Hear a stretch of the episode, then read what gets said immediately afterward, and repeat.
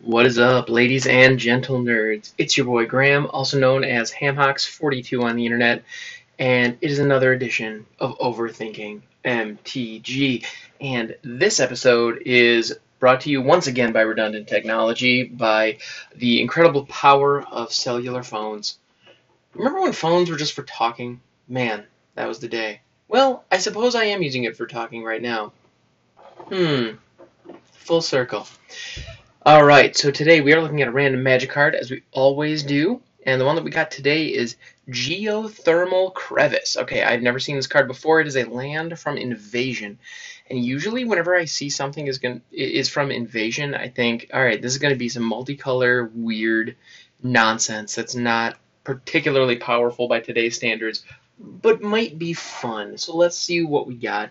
So, uh, Geothermal Crevice it's land, it enters the battlefield tapped, as so many lands do, and you can tap it for one red mana, or you can tap and sacrifice Geothermal Crevice and add one black and one green mana to your mana pool.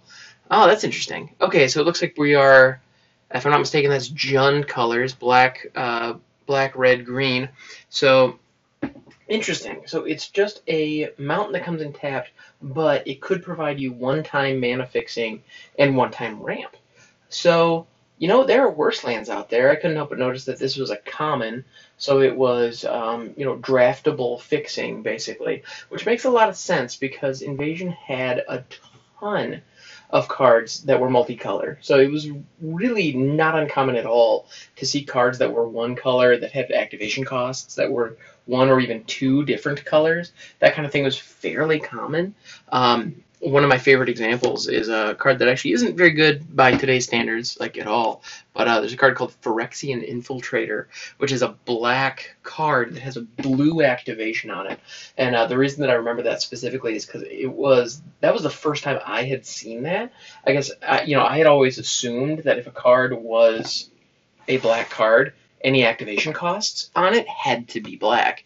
And so when I saw that kind of unspoken rule that I had, you know, established in my head, the moment I saw that get broken, um, was pretty cool. Yeah, it was an interesting, um, interesting little paradigm shift for me. And so that was the setting in which Geothermal Crevice was released. So at this point, like I would imagine if I'm looking in a draft kind of a setting, this is something that I would consider grabbing if I have those three colors, or I'm considering grabbing those three colors. Actually, another benefit that this gives you, um, shout out to my buddy Ingolf for kind of teaching me this uh, this idea of when in a draft is it the right time to hedge your bets. You know, um, the idea being when is it appropriate to select a card that doesn't work with the deck that you're drafting currently because you need to be ready for not getting anything else that fits your current theme later.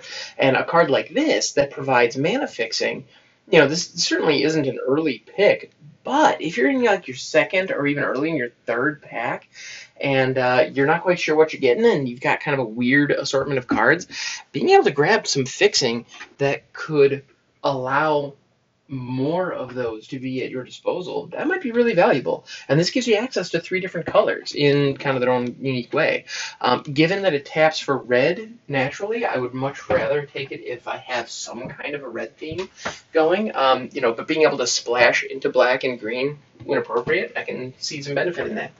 Um, actually, one scenario that I can think of right off the bat, I really wish this had been available in uh, Throne of Eldraine in that particular draft because if you cracked a uh, a what was it, Garruk Cursed Huntsman in like as as the rare in your third pack and you didn't have any green black, you know, you generally rare draft that sucker anyway because you probably want it for your collection. But even if you don't, um, it's just so good in that format and can be so game defining that generally you would want access to that. And I couldn't help but notice that this land by itself uh, could give you access to that because Garruk costs four generic, one green, one black. So as long as you have four of anything else, you can just sacrifice your um, your geothermal cre- uh, crevice, and all of a sudden, boom, Garruk's online. So that kind of a thing, being able to hedge for um, if you hedge into bombs that you may crack. Um, it might not be a bad idea if there's nothing else in the pack that's worth taking. That's really what it comes down to. In constructed, I wouldn't consider running one of these because needing the land coming into play tapped is going to be a real tempo disruptor early, and then having to sacrifice it to get the benefit later is just the cost is just too high. Um, that's something that you actually see a lot in some older lands. There's also a whole cycle that um, come into play tapped and tapped for only one color, but then you can sacrifice that two of that color. Um, I think, or is it like ocean debris or something like is something like that is the blue one. Um, I believe hickory woodlot is the green one. And every now and then, every now and then, I find myself thinking, man, if only I could free up the brain space that I have devoted to some of these uh, cards. Much like when um, when you hear like the when you're in like the grocery store and you're listening to the the audio and or you know you're just kind of like going about your business, going down your list, and all of a sudden you notice that, like faintly in the distance they're playing MMMBop by Hanson, and all of a sudden like you are recalling every single lyric like before it's said, and you're like, how the hell do I know that? I didn't even like this song when it was popular, but it was everywhere, so you couldn't help but hear it, and you couldn't help but know it. And if you're not as old as I am, and MMMBop is not the correct uh, not the correct reference point. Well, insert whatever Jonas Brothers song it was that you heard everywhere on the radio uh, when you were younger. So, event, okay, now, okay, crazy tangent. I can't believe I got here from a common landform invasion.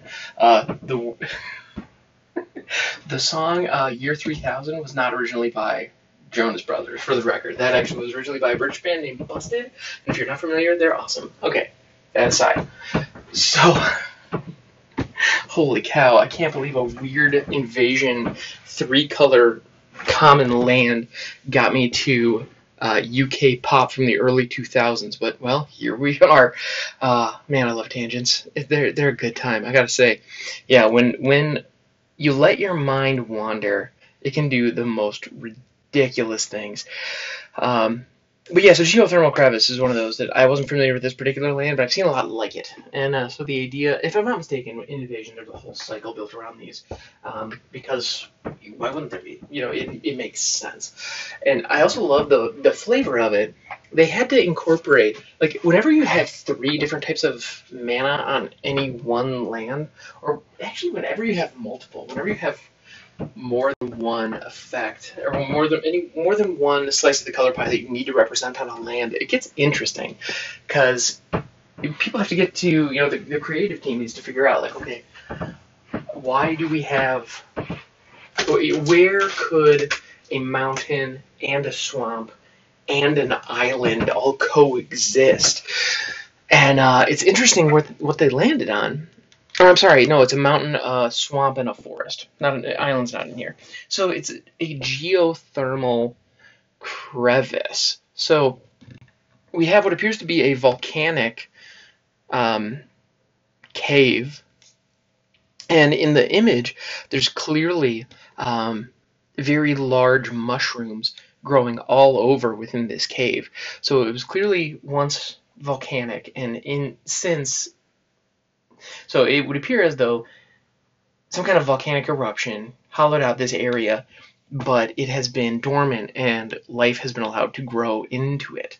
Um, yeah, and it would make sense that if it's ge- you know geothermal, if it's still next to an active volcano, there would be energy there. Um, there would be some kind of. You know, I, I understand um, like volcanic areas can be very fertile after they're once they're allowed to um, well, cool off, obviously, hence which is why, um, you know, they're like beautiful, lush uh, jungles like on Hawaii, you know, because those areas are capable of sustaining life. And so here we are looking at one of those where this was volcanic. It still is volcanic, to be fair, but it has been dormant long enough so that life has been able to grow. And that life that they're depicting here is not trees with the large flat leaves that I know I associate with, um, you know, that kind of environment. But instead, we're seeing um, fungi. We're clearly we're seeing mushrooms and those types of things.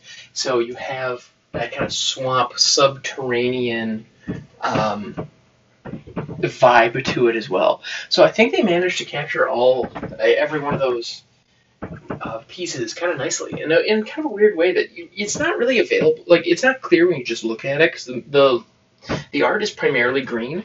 Um, it's primarily green and black, so it looks dark. And there's you know, what what at first glance appear to be trees until you look closely and realize they're mushrooms. But flavorfully, it does make sense. Um, and also, I love actually it works on another level too, because you have to sacrifice it. It can no longer produce red mana if it is going to produce black and green mana. So the volcano has to be dormant. It has to no longer erupt in order for this other life to thrive there. That's kind of interesting. All right, guys, this has been a lot of fun. Actually, I uh, I'm learning the joys of just letting loose and making it happen. And if you enjoyed that, please let me know. The best way to get a hold of me is on Discord. Uh, the link for that is in the description of this show, wherever it is that you're listening to it.